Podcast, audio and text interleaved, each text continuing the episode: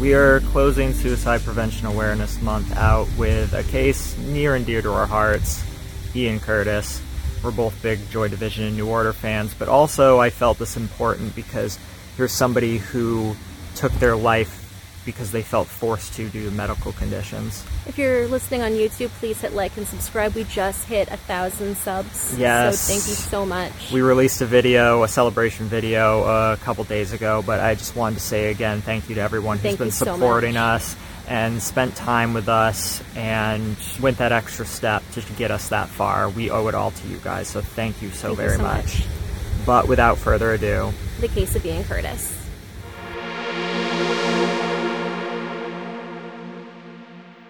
Ian Curtis was born on July 15th, 1956, at the Memorial Hospital at Stretford, Lancashire, England, and grew up in a working class household in Macclesfield, Cheshire, or Cheshire, as I hear some people I say. I think it's Cheshire. I think it's Cheshire too. He was the first of two children born to Kevin and Doreen Curtis. From an early age, Curtis was a bookish and intelligent child, displaying a particular flair for poetry. He was awarded a scholarship at the age of 11 at Macclesfield's independent King's School. Here he developed his interests in philosophy, literature, and poetry. While at King's School, he was awarded several scholastic awards in recognition of his abilities, particularly in the ages of 15 and 16. The year after Ian had graduated from King's School, the Curtis family purchased a house from a relative and moved to New Moston. As a teenager, Curtis chose to perform social services by visiting the elderly as part of a school program. While visiting, he and his friends would steal any prescription drugs they had found and would later take them as a group. On one occasion, when he was 16, after consuming a large dosage of Largactil he and his friends had stolen, Curtis was discovered unconscious in his bedroom by his father and was taken to the hospital to have his stomach pumped. So Largactil, I, I believe, is an antipsychotic, but don't quote me on it. That's not a term I've heard in a long time. Curtis had held, and I, why are kids taking antipsychotic? Like, how is that a party drug? I think that kids are just going and finding pills and not, you know, there wasn't any way to research what this did back then. And there wasn't Google to Google drugs. They're just taking a bunch of drugs that old people have and they're going to see if they can't get high off it. Yeah. I guess that makes sense. 'Cause, I mean, in my day, they were just like, hey, my grandparents are cancer patients. Let's take their Oxycontin. That's mostly what was going around my school. I don't know. At my school, there wasn't really a ton of that. However, my sister had a friend when she was like a freshman who was snorting Klonopin, like a lot of it, and died. Oh my god. Curtis had held a keen interest in music since the age of 12, and this interest developed greatly in his teenage years, with artists such as Jim Morrison and David Bowie being particular favorites of his, and thus influencing his poetry and art. Curtis could seldom afford to purchase records, leading him to frequently steal them from local shops. By his mid teens, Curtis had also developed a reputation among his peers as a strong willed individual with a keen interest in fashion. Ooh. So, despite gaining nine O levels at King's School and briefly studying A levels in history and divinity at St. John's College, Curtis soon became disenchanted with academic life and abandoned his studies to commit himself to finding employment. Despite abandoning his studies at St. John's College, Curtis continued to focus on the pursuit of art, literature, music, and would gradually draw lyrical and conceptual inspiration from ever more insidious subjects. Curtis obtained a job at a record shop at Manchester City Centre before obtaining more stable employment within the civil service. His employment as a civil servant saw Curtis initially deployed to Cheadle Home, I hope I said that correct, I think you did. Where he worked for several months with the Ministry of Defense before he was offered alternate employment within the Manpower Services Commission in a building in Piccadilly Gardens. He later worked as a civil servant in Woodford, Greater Manchester, although at his request, approximately one year later, Curtis was posted to Macclesfield Employment Exchange, where he worked as an assistant disablement resettlement officer. I did not know any of this about him. So, really interesting thing about this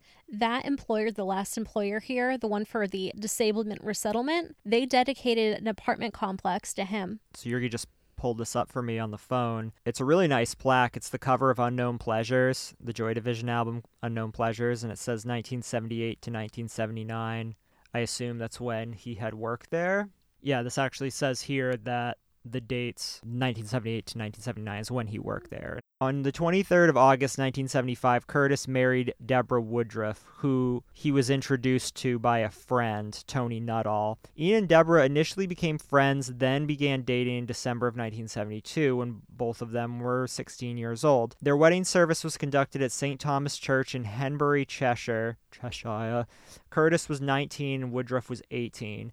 They had one child, a daughter named Natalie, born on April 16, 1979. Initially, the couple lived with Ian's grandparents, although shortly after their marriage, the couple moved to a working class neighborhood in Chadderton. They paid a mortgage while working in jobs neither of them enjoyed. I understand that. Yeah. Before long, the couple became disillusioned with life in Oldham and remortgaged their house before briefly returning to live with Ian's grandparents. Shortly thereafter, in May 1977, the couple moved into their own house in Barton Street, Macclesfield, with one of the rooms of the property becoming colloquially known between the couple as Curtis's, quote, songwriting room. And this is the more famous house that later became a museum. Okay, all right. I was wondering that. Yes, this is the final house. So, at a July 1976 Sex Pistols gig at Manchester's Lesser Free Trade Hall, Curtis encountered three of his childhood school friends named Bernard Sumner, Peter Hook, and Terry Mason. The trio informed Curtis, whom they had seen at earlier punk gigs at the Electric Circus, of their intentions of forming a band, and Curtis informed them of his then recent efforts to do likewise before proposing himself as a singer and lyricist. Initially, Mason became the band's drummer, but his rehearsal sessions were largely unproductive, and he briefly became the band's manager. The group then unsuccessfully attempted to recruit several drummers before selecting Stephen Morris in August of 1977. The band was later managed by Rob Gretton, who, having already seen Joy Division perform live at local venues such as Rafters, offered to become their manager in 1978. Initially, the band named themselves Warsaw from the title of a song on David Bowie's then released album Low, which I think is David Bowie's best album. But as this name somewhat conflicted with that of a London based group named Warsaw Pakt, they renamed themselves Joy Division. So this moniker was derived from the 1955 novel The House of Dolls, which featured a Nazi concentration camp with a sexual slavery wing called the Joy Division. The cover of the band's first EP depicted a drawing of a Hitler Youth beating a drum, and the A side contained a song Warsaw, which was a musical retelling of the life of Nazi leader Rudolf Hess a lot of people forget this type of and it's not that the band were neo-nazis. This was a thing in the 70s people would the 70s and 80s like there's a lot of like nazi illusions going on. Yeah and it's not that these people themselves were nazis. I mean there definitely were like nazi skins and stuff like that and punks nazi punks. I mean sid vicious openly wore a swastika shirt all the time. I mean people might call him a, a nazi today for wearing that stuff but I think no, he was just doing it to be an edge lord. Yeah, he was really just trying to be edgy, and that that's a I think a thing was going on in punk music in England at the time is people were trying to be edgy and just punk in general. I know it's become a lot more rounded out now. People aren't really doing this anymore, but punk in these days was about being edgy and about pushing boundaries because there was rebellion in that, I guess. I'm not defending it. Just people are wondering like, "Oh, that's that is why they did it." Yeah. Well, I just if you don't know punk music, you're coming into this and you're hearing this stuff, you're like, "Wow, they were pushing Nazi culture. This is some fetishizing Nazis." And you'd be correct in assuming that until you think about why people were doing it in that period of time so you get to understand just the real reasons people doing this they weren't nazis was it right for them to do no but I think it's important to understand what was going on there because, again, as if you're just the casual listener, you might think all these people are Nazis. They weren't. No, they weren't. After founding Factory Records with Alan Erasmus, Tony Wilson signed the band to his label following the band's first appearance on the TV show he hosted, So It Goes, in September of 1978. This appearance had been largely prompted by an abusive letter sent to Wilson by Curtis and saw the band play the song Shadow Play. While performing with Joy Division, Curtis became known for his quiet and awkward demeanor and a unique dancing style often reminiscent of the epileptic seizures he began experiencing in late 1978. Although predominantly a singer, Curtis also played guitar on a handful of tracks. Initially, Curtis played Sumner's Shergold Masquerader, but in September 1979, he acquired his own guitar, which was a Vox Phantom 6 Special, which had many built in effects used both live and studio, which Sumner later inherited after his death. These two guitars are, I mean, not just the exact guitars themselves, but if you wanted to get your own version of these guitars, they're they're so hard to come by nowadays as they're not currently in production anymore. Curtis's widow claimed that in October of 1979, Curtis began an affair with Belgian journalist and music promoter Annick Honoré, whom he had first met in a gig held in Brussels that month. Reportedly, despite the fact that he had for many years exhibited a somewhat controlling attitude with their relationship, them, meaning him and his widow, which had included minimizing an opportunity for his wife to come into contact with other men, Curtis was consumed with guilt over this affair due to being married and the father of their baby daughter, Natalie, and at the same time, he was still yearning to be with Honore. On one occasion in 1980, Curtis asked Bernard Sumner to make a decision on his behalf as to whether he should remain with his wife or form a deep relationship with Honore. Sumner refused. Honore claimed in a 2010 interview that although she and Curtis had spent extensive periods of time in each other's company, the relationship had always been platonic. So there's some reason to back this up because people are like, well, why would it just be platonic? Well, with Curtis's epilepsy, the meds he was on, the side effects he was suffering from, he couldn't physically have sex. And that's just the unfortunate side thing of this. So it was purely an emotional relationship, according to Honore. And I would be inclined to probably yeah, agree with that. I Different medications do some really terrible things. Yeah, especially to men, um, and anything involving like meds that you take for the brain. It's really easy for them to mess with your sex drive, mess with your ability to get an erection. That's just how it is. So Curtis's bandmates later recollected that Ian Curtis began to become slightly lofty and distant from them after he became acquainted with Honore, who at the time was demanding of his time and attention. So these facts would occasionally invoke pranks directed at himself and Honore from the rest of his bandmates. He became a vegetarian, likely at Annick Honore's behest, although he was known to have eaten meat when not in her presence, and I can attest being somebody who's grown up in high school i have known plenty of men who became vegetarian or vegan just to appease their girlfriends so i find that totally believable. Curtis began suffering epileptic seizures in late 1978 he was officially diagnosed with the condition on january 23rd of the following year with his particular case being described by doctors as so severe, his quote, life would be ruled to obsolescence by his severe epilepsy without the various strong dosages of medication he was prescribed. So, having joined the British Epilepsy Association, Curtis was initially open to discuss his condition with anyone who inquired, although he soon became withdrawn and reluctant to discuss any issues regarding his condition beyond the most mundane and necessary aspects. On each occasion, it became apparent a particular prescribed medication failed to control Curtis's seizures. His doctor would prescribe a different anticonvulsant, and his wife noted his being, quote, full of renewed enthusiasm, end quote, that this particular formulation would help bring his seizures under control.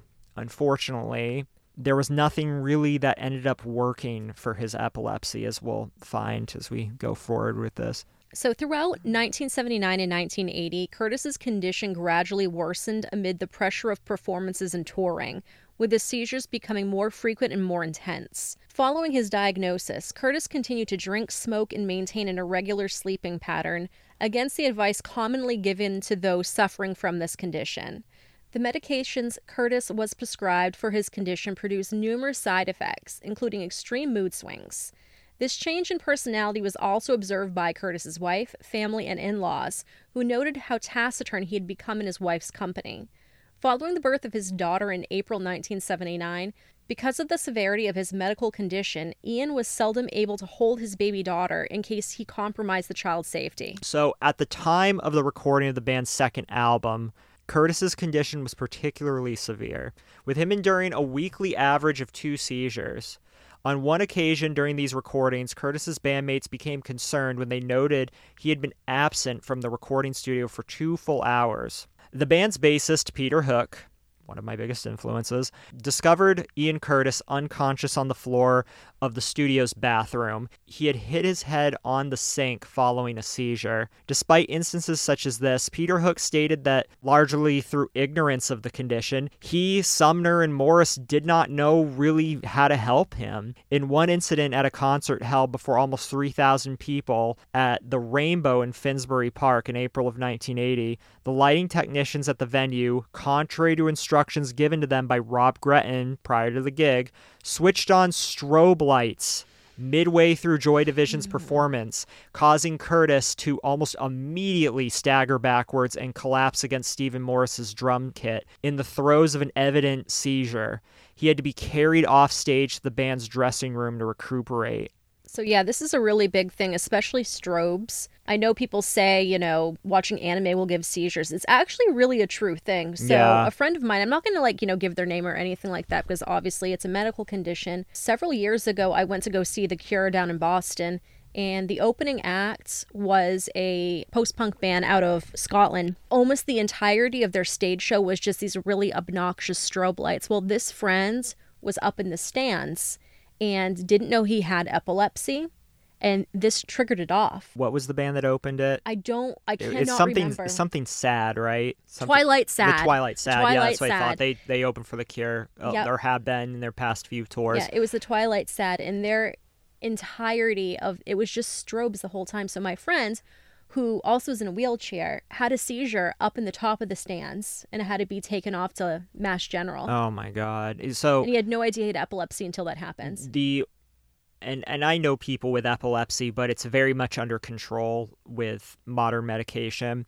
However, when I think of epilepsy and controversies, I think of when I was younger and the show Pokemon was a cartoon, a very popular cartoon. Well, there was a banned episode involving the Pokemon Porygon, if you're familiar with the first 150 of them, or 151.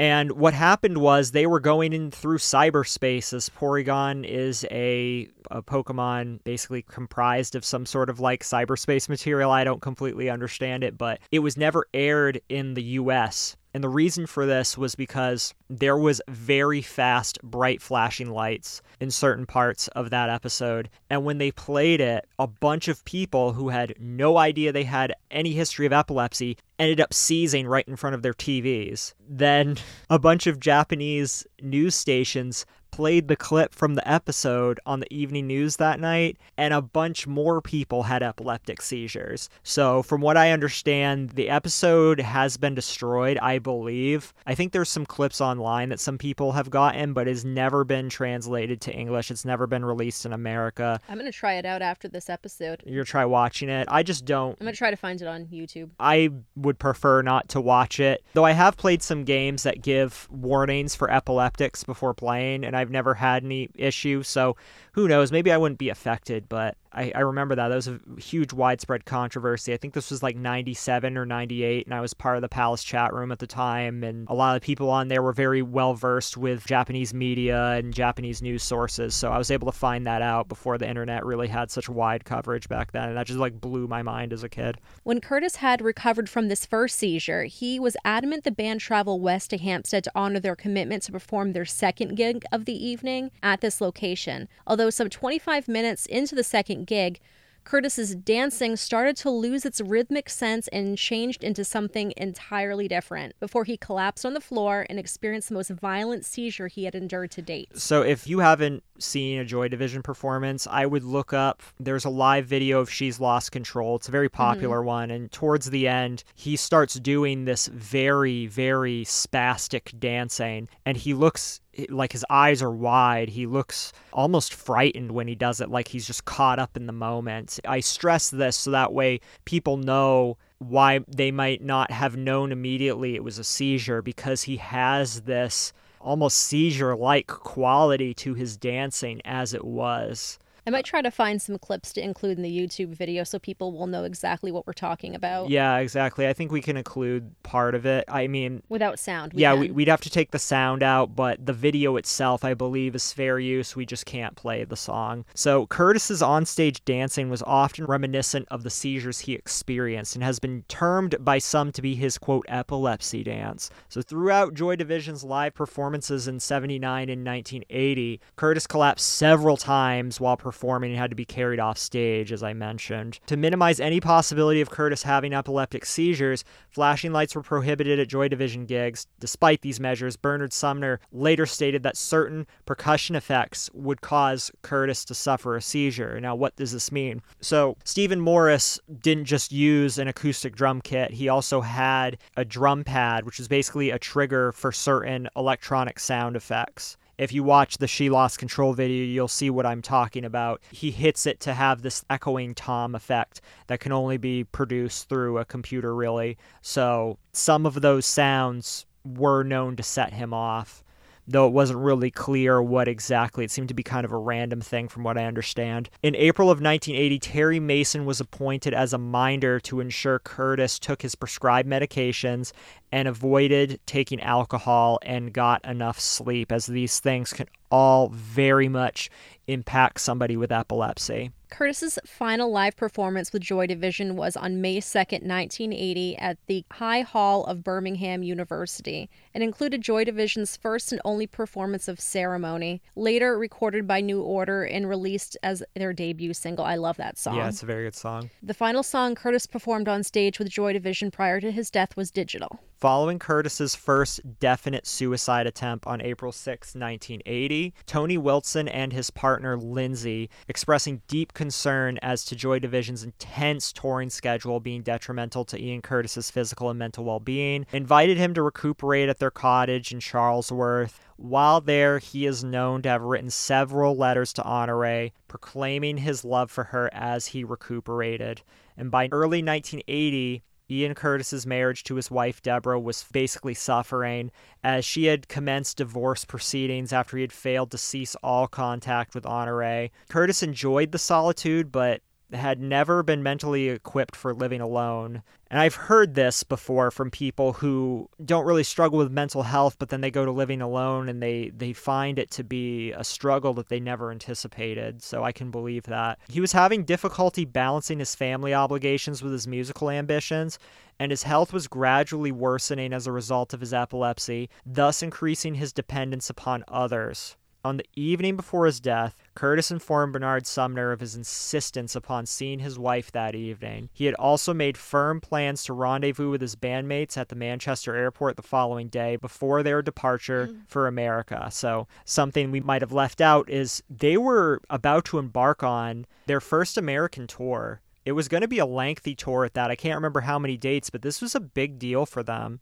They already had quite a buzz in the UK, so this was the next step to them being an international success. However, on the evening of May 17, 1980, Ian Curtis asked Deborah to drop her impending divorce proceedings. She replied that it was likely that he would have changed his mind by the following morning, and then, mindful of his previous suicide attempt, and also concerned that his state of anxiety and frustration might drive Curtis into an epileptic fit, offered to spend the night in his company. Deborah then drove to her parents' home to inform them of her intentions. When she returned to the couple's home at 77 Barton Street in Macclesfield, Cheshire, his demeanor had changed, and he informed his wife of his intentions to spend the night alone, first making her promise not to return to the house before he had taken his scheduled 10 a.m. train to Manchester to meet up with his bandmates. He has attempted suicide once before in the past. I believe he tried to overdose on prescription medication. Yes. However, he failed at doing so. This is something that a lot of people forget that he attempted suicide previously. And not that I want to put any fault on the bandmates or the people around him. I'm I'm just surprised that this didn't push them to want to get further help for him. I will say that we have to kind of remember these people are really young. Yes, They are were- very young. They were hitting it big. You know, when you're that young, you're hitting it big. You're kind of just thinking me, me, me. I believe some of them were still teenagers at the time, Yeah. or early 20s at the most. So you just have to think of what kind of person you are then. And now you come from working class nothing. You're a punk band that might hit it big. Punk bands aren't supposed to hit it big. Now you're given all this like promise of success and all this opportunity, all this potential you're kind of blinded by that. So that's where I can offer some sympathy as to why people didn't wake up to this immediately. In the early hours of the next morning, Curtis died by suicide at the age of 23. He had used the kitchen's washing line to hang himself after having written a note to Deborah in which he declared his love for her despite his recent affair with Honore. Deborah found his body soon after. In her biography, Touching from a Distance, Deborah recalls finding her husband's body and initially thinking that he was still alive before noticing the washing line around his neck. According to Tony Wilson, Curtis spent the few hours before his suicide watching Werner Herzog's 1977 film Stroszek and listening to Iggy Pop's 1977 album The Idiot. His wife recollected that he had taken photographs of their wedding and their baby daughter off the walls, apparently to view them as he composed his suicide note. At the time of Ian Curtis's suicide, Joy Division were, as I said, on the eve of their debut North American tour. And Deborah Curtis had stated that Ian had viewed the upcoming tour with extreme trepidation, not only because of his extreme fear of flying, he had pushed for travel by ship, but they wouldn't allow this. But it was also because he had expressed deep concerns as to how American audiences would react to his epilepsy. She claimed that Ian Curtis had confided in her on several occasions that he held no desire to live past his early 20s. He'd expressed to both Deborah and Honore his deep concerns that his medical condition was likely to kill him in addition to causing him to receive mockery from audiences, and that this mockery would only increase when performing before American audiences on the upcoming tour. And if you're an American listening to this, you might wonder, well, you know, why would you be particularly worried about that here, especially if you've already faced fans in the UK? Well, we're for, assholes. Yeah, we are. And knowing some people who I, have had some friends over the years from the UK or has spent a decent amount of time in the UK, Americans are kind of looked at as brash and rude and just very insulting people in Especially general. Especially us in New England. Yeah. but all of America kind of has that, you know, we don't have manners, we're we're very forthright in, in an inappropriate way. So you have to think about, you know, we don't have the internet back then. How many people have they come into contact with who are actually Americans? It's reasonable to have these preconceived notions and why that would add to his anxiety on top of the fact already suffering from a medical condition that you know at the time n- nobody really had a cure for or had any real any real medication to help control it. That and the Americans wouldn't know what's going on. So like now you have the internet, we would know, you know, ahead of time going to a Joy Division show that Ian might seize yeah. and would know what to prepare. But you know, this was pre-internet times in the 70s and 80s. They would have no way of knowing that, what to expect going and, to a club. And please forgive me if this comes off as me kind of making light of this, but honestly, knowing Americans, knowing the punk scene at that period of time, I think if they saw Joy Division, they saw Ian Curtis doing what he does on stage and even if he has a seizure or not, I think that would be a gimmick. Something that people would be like, oh man, you see that show where that guy had a seizure? Dude, that was so cool. Like, I think it's something that Americans would have like. That's exactly what would have happened. Would have eaten up. I think it would have made them blow up. And again, I'm not trying to make light of it like that. I just think that's how Americans That's just how they are. And that's how the scene was back then. For sure. I mean, look at GG Allin. Yeah, I mean, he look, wasn't. Look at why yeah. GG Allin blew up. You know, he wasn't anything anything special back then. It's a different time period too, but still, it's like the same idea. Yeah, I mean, nine years later, mm-hmm. maybe, roughly. Anyway, it's really sad because I think there is a very, very strong chance that Ian Curtis would have been very well received. Joy Division would have been a massive success, and I think there would have been raised awareness for people suffering from epilepsy if he chose to be in the spotlight. So mm-hmm. I, it's it's really a shame. It really is. According to Lindsay Reade, Curtis had informed her shortly before his death of his belief that, with his epilepsy, he could no longer perform live with the band. In addition, he had claimed that with the impending release of Closer, he believed that the band had hit an artistic pinnacle. Wilson later said that it was likely that Curtis saw his act of suicide as somewhat altruistic. Yeah, it's been theorized that he committed suicide basically to save his band so his band could go on and be successful without him, eh, completely disregarding the fact that he was wildly important to their success thus far. Kind of jumping ahead here, but New Order almost didn't form.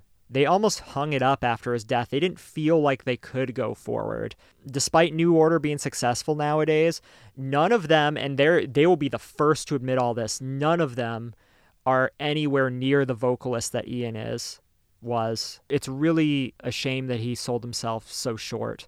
Uh, Curtis's body was cremated at the Macclesfield Crematorium on May 23, 1980. In his ashes were buried at the Macclesfield Cemetery. A memorial stone inscribed with Ian Curtis, 18580, and Love Will Tear Us Apart, which is probably Joy Division's most well known song, was placed above his ashes. This memorial stone was unfortunately stolen in mid 2008. A replacement bearing the same inscription was placed in the same location.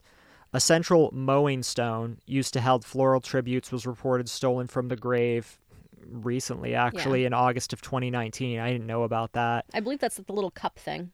Numerous New Order songs reference him and pay tribute to Ian Curtis. The tracks ICB, which I believe is off their first album, is an acronym of Ian Curtis, comma, buried. And there's also The Him from, I was right, their debut album, Movement, before referring to his passing. The instrumental track, and this is one of my favorites, I think it's a pronounced Elegia, released in 1985, was also written in his memory. And if you're going to listen to Elegia, I would highly recommend you listen to the extended version. It is very, very good. If you don't like New Order because you hate Bernard Sumner's voice, I get it. This is an instrumental track, and they're all excellent musicians. It's a very good track. I can't say enough good things about it. The 2002 song Here to Stay was dedicated to Ian Curtis, as well as Rob Gretton and Martin Hannett, who I believe had passed at that point. In 2014, the house in which Curtis committed suicide went on sale. Upon hearing the news, a fan initiated a campaign via Indiegogo to raise the funds to purchase the house with intentions to preserve the property as a museum to Curtis and Joy Division. Unfortunately, the campaign only raised 2,000 British pounds out of the intended final goal of 150,000 pounds. The money, however, that was raised was later donated to the Epilepsy Society and Mind charities. Upon hearing of the failure of the project, an entrepreneur and musician named Hadar Goldman purchased the property, offering to pay £75,000 compensation on top of the requested house price of £125,000 in order to secure the purchase of 77 Barton Street, thus reverse the transaction sale from the private purchaser, which at the time was already in process, so it was basically in closing at that point. Justifying his decision, Goldman stated that he intended the property to act as a Joy Division museum and as a digital hub to support musicians and other artists worldwide. And from what I understand, that project is still in process and hasn't been finished yet. Yeah, I haven't found any updates since 2015. Yeah. However, if we're ever in the Manchester area, I'm gonna I'm gonna find it. I'm gonna find it. I'm gonna get some pictures in front of it. Yes, absolutely. So, why did we choose this last week of Suicide Prevention Awareness Month? Well, we're both Joy Division fans. Well, we're both Joy Division fans, but with the last two, we had one that was more of a mental health. The second one was feeling forced into suicide based on really awful events in our society by the way it's set up and the way our government is run. This is this is more of like a death with dignity, quality of life one. It, it's a medical thing. Yeah. You know, it's not necessarily that he was naturally a depressed person, but because of his medical condition and what he was suffering from, how much it hurt his quality of life and how he felt like and wasn't really given any promise that it was going to get any better. He felt the need to take his life. If you're suffering from something like this that seems terminal, that there's no hope in sight for, it can feel very tempting to just end it all because life is suffering at that point and life isn't supposed to be suffering in that way. But something that's sad about this is that had he been born five years later or just decided to gut through it for another five, seven years, there was a major breakthrough in medication and treatment for epileptics. And now epilepsy is considered a very, very manageable condition that people can live completely normal lives with. I know a few people myself, and this was just towards an advancement in medication. And of course, at the time, how was Ian going to know this? Ian was on and off so many different medications and they weren't helping him. So it's understandable that he'd feel that way. Yeah, it's really hard. I, I'm mixed. I'm very, very pro death with dignity. We actually finally got it passed in Maine. I had an uncle who had terminal brain cancer and he lived out in Oregon. And I don't know really the reasoning why he didn't take that route. He ended up dying by suicide by his own means due to his brain cancer but we see a lot of it in different ways. Like we had someone here, I don't really know them personally, but I know a lot of people that do who was young and was suffering with Crohn's and kind of did the same thing here, didn't want to deal with it anymore. So basically, this was before the death with dignity stuff passed in Maine,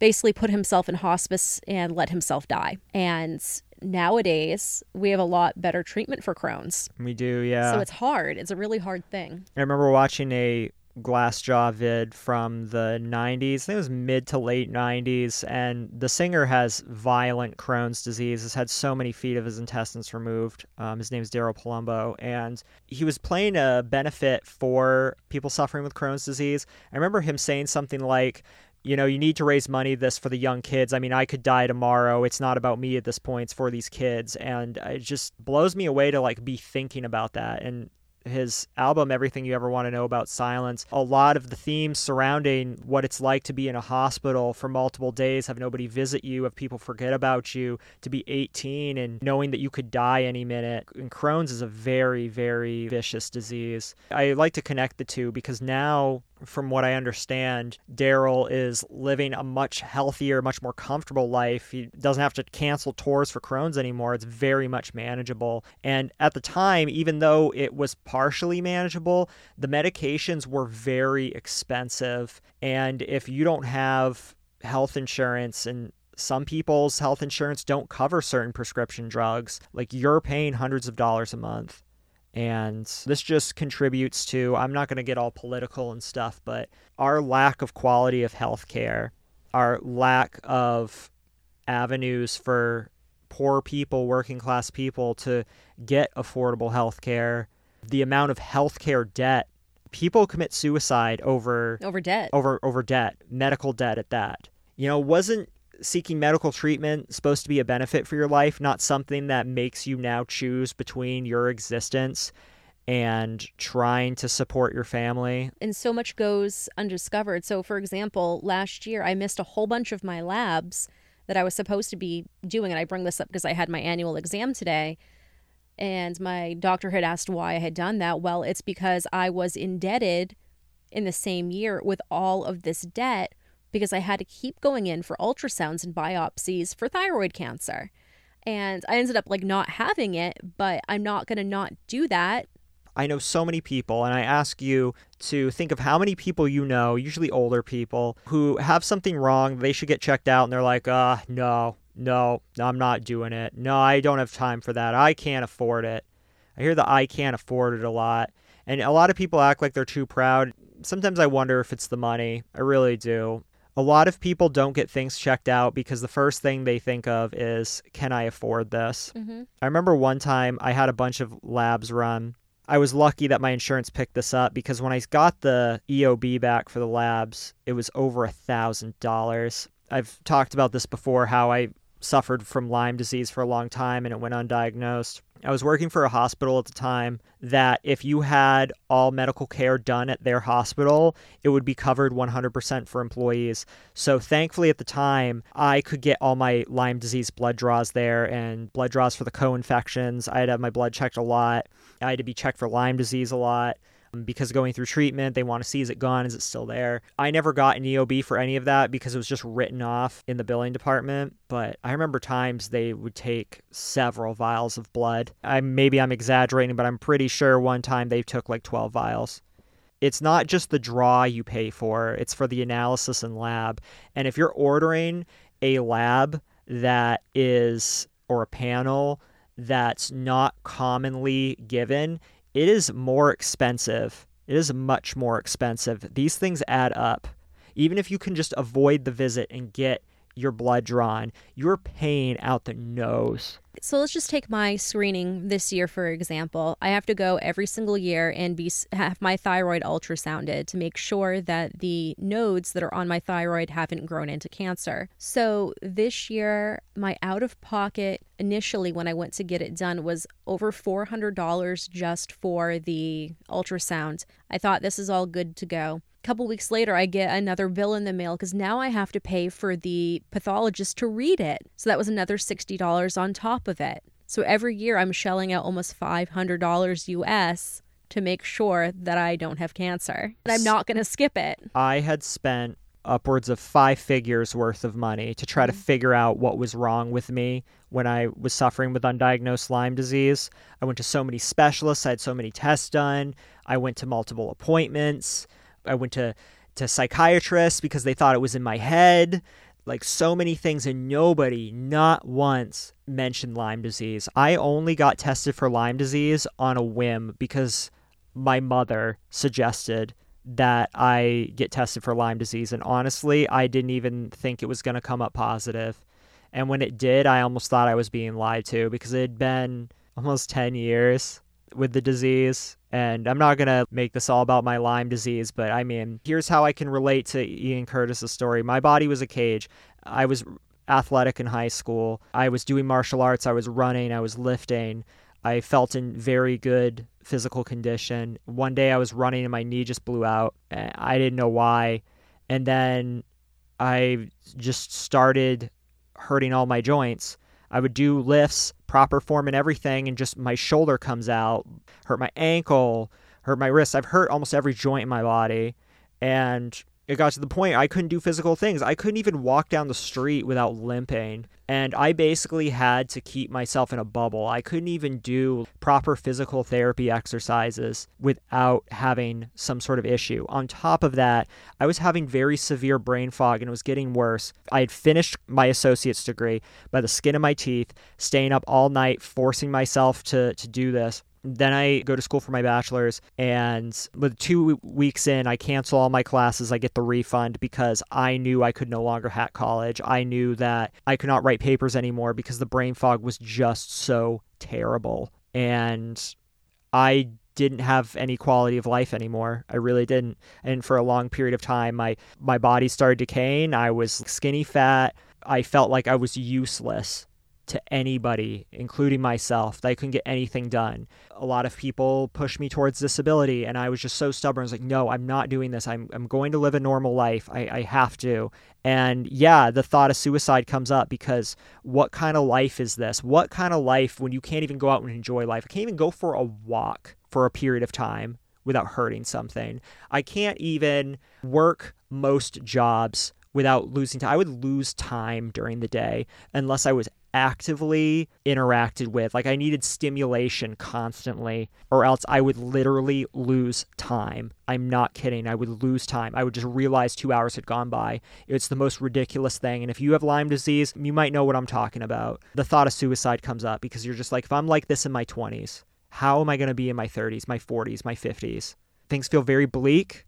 And on top of all the medical bills, when you're working just to pay for your medical bills, it's I, I, I just I can't even express to you how suffocating this is. Thankfully, I was stubborn enough and I kept pushing forward for many, many years, and I got an answer. And the treatment was not quick. It took uh, a few years and several rounds of different kinds of treatment, and I'm Lyme free today. But I could have taken another way out. And so I guess my point here is two things. One, if you're suffering with something and you think that there's no hope, there's no answer, there's no way forward, just keep going. Just keep going because I now am living better than I ever have before. If you have terminal cancer or something, I know this message doesn't really resonate with you, but if you have something more like I did, keep going, keep trying, do not give up, do not let doctors dissuade you, don't let them tell you it's all in your head, just keep going. I mean, even if you have terminal cancer, if you have a good quality of life still, the idea that you can keep going can help things. To lengthen your final years. Yeah. To have some quality of life in those moments. I mean, look at Ruth Bader Ginsburg, yeah. who had terminal cancer. It was Well, in her lungs and went to her pancreas, and that's basically when you're done. yeah, and still hung on for so long. And speaking of pancreatic cancer, look at Alex Trebek, who has pancreatic cancer and still alive with nothing but his can-do attitude and his his want to just keep going because his passion for what he does is passion for life. I'm sure the money helps him get the most quality healthcare he deserves, which brings me to my second point. If you know people suffering from healthcare debt, I, I mean, I know like diabetics, uh, you, you name it, who are suffering with medical debt that have to choose between paying rent and getting the care they need. I'm not going to make this political or say exactly what I want out of healthcare in America, but what I will say is that we are not ranked very high on quality of healthcare in America, just on the quality of alone. I think it's top 30 or something like that. That's not good considering we're, you know, looked at as the free nation. And we are the only first world country, I believe, the only considered first world country, or if not one of the only, that does not have some sort of means for access towards affordable healthcare Or universal health care. or universal health care and whether that means a universal platform or just better competition that lowers rates between insurance companies. Just something to make this more affordable for the average person. And again, I have my problems with insurance companies. I look at them as Ponzi schemes. They They, are. they make money off of people paying more in premiums than they get back in care. I just don't think that's a business that should operate in America. And even on the other side of things, look at our healthcare workers. They are so overworked. Yeah, I mean, have you ever gone to an eye doctor or just some sort of specialty place and see that they triple book, that the waiting rooms are packed? This is no coincidence. People are very overbooked. And the nurses are going crazy. Yeah, the nurses work very long hours. And this is why in college, one of my professors was a doctor of medicine himself and was teaching college now. I was actually very thankful to have a doctor like that teach at a community college. What what a what a gift to have. That's something you usually see in universities. Well, he was teaching anatomy and physiology too, and he talked about how registered nurses, RNs, especially night shift nurses, are some of the most studied people as far as a population group, some of the most studied people when it comes to healthcare, measuring the health of a person, doing experiments on them. Experiments probably isn't the right word, studies, excuse me. Uh, and the reason for this is because nurses and nursing in general is a very unhealthy profession.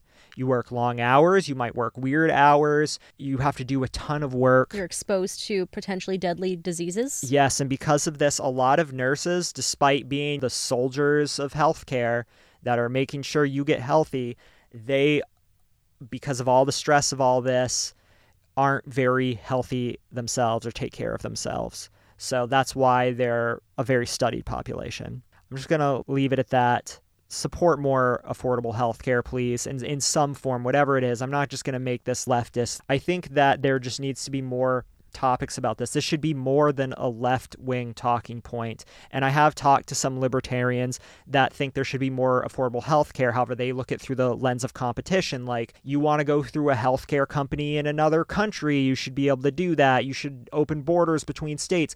You know, let's have that conversation, whether you agree with it or not. I just want the conversation to be there. I want there to be a push towards something, not what we have right now. So that's that's all I have. That's all that. I've got. Okay. We've been going for an hour.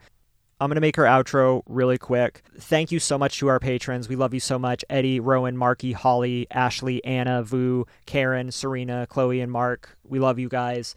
Thank you for going the extra mile to support us. If you want to do the same, patreon.com slash the misery machine. We have stickers. You can order them through our PayPal, paypal.me slash the misery machine One dollar. one dollar like we'll ship it anywhere in the world even if we have to pay out of pocket more at that point we don't care we just want to get these out I will It- say it takes about two weeks to get on the other side of the world. Yes. We have confirmed delivery. yes it did take a bit to get to australia but we got it there and i'm very happy you are under no obligation to support us that way though though you do get access to our secret videos and things like that just hitting like and subscribe if you're on youtube is enough if you want to leave us a five star and written review on apple podcasts we like that too follow us on our social media these things all help us go a long way i know i mentioned it in the intro but the fact that we have passed the thousand subscribers that I can at least apply for YouTube monetization at this point. This means so much. That means a thousand of you felt it was worth the time and energy to subscribe to us and keep coming back and listening to us. I see a lot of you in the comments, similar people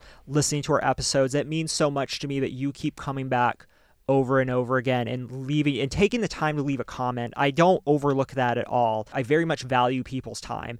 And when people volunteer their time for us in that way, no matter how small it is, that means a lot to me. So again, thank you everyone for getting us to a thousand. We're gonna do an actual video about that if it's not already out by the time this video comes out. But this is gonna take me a while to edit. So it's me quite a project to edit. yeah, so forgive me. It may be until next week. But we love you. If you listen to all three episodes for Suicide Awareness Month. This means so much to me. Suicide awareness, suicide prevention, these are things that hit very close to home to me. And me as well. And I know we're a true crime podcast, but I feel that this is something that we need to go a whole lot further to end the stigma on. And I may do a short video on this just to kind of cap like our end of Suicide Awareness Month. We'll see. But with that, I don't have anything else. And we've been going on for way too long. So thank you if you've been here this long. Yes. We love you so much. We love you. All right. Bye. Bye.